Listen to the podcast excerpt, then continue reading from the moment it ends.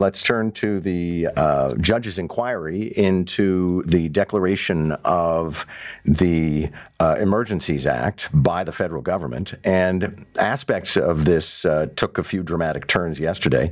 And for uh, interpretive uh, information here, we turn to Marieke Walsh from the Globe and Mail. Marieke, it's nice to have you back. Good morning. Good morning, John. Let's first talk about what was offered as testimony yesterday. And we were hearing uh, about a bit of a difference of opinion, I guess, during the time of the convoy protest and leading up to it between Ottawa Police and the O P P, that apparently the O P P supplied all kinds of intelligence that these truckers were planning on becoming entrenched, and the O P P was fairly convinced that it would all be over in three days. It, it, yeah, there's a, a really a fire hose of information, John, and there's a lot of threads coming out. Certainly, um, the Ottawa Police Service, I think, put on its strongest defense yet, or its best effort at a strong defense at its actions last winter, in which the interim chief said simply, yes, we knew there were all these trucks coming, but we've had truck protests or vehicle protests before in Ottawa, and the Ottawa police could not have predicted what he called the community violence or community trauma that this particular protest brought.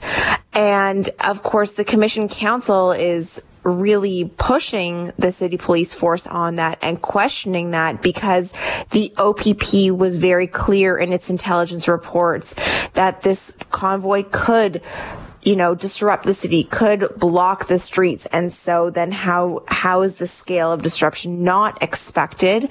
And adding to that, we saw internal communications or evidence of internal communications within the Ottawa police, with at least one senior police officer saying there is a bizarre disconnect between the intelligence that the police is getting and the plan that it's developing to respond to it. So a lot of push and pull still on there. Clearly a lot of evidence of intelligence reports that there was something big coming for Ottawa, and the Ottawa police saying that it just wasn't declarative enough, and that there was still also a lot of evidence that it would be short, that it would only be one weekend, and, and we'd all go back to our lives.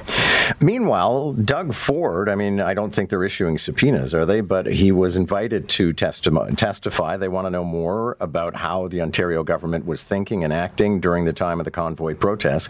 And Doug Ford is refusing to appear, as a matter of fact, to the point of lawyering up to resist. What's going on? Quite a quite a surprising development yesterday afternoon, John, in part because the Premier's office has not at all suggested that they've been invited to be interviewed by the Commission and testify by the Commission, and been refusing.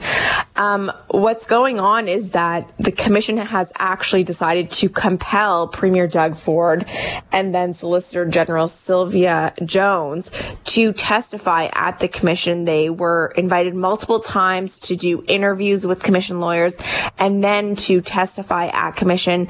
All of those requests were co- were refused, excuse me, and now the Commission wants to compel them, and the response from the Premier's office is to fight it in court. So this obviously puts a lot more focus on what it is that Doug Ford has to say that he does not want to have to say in front of a Commission where he would be a sworn witness.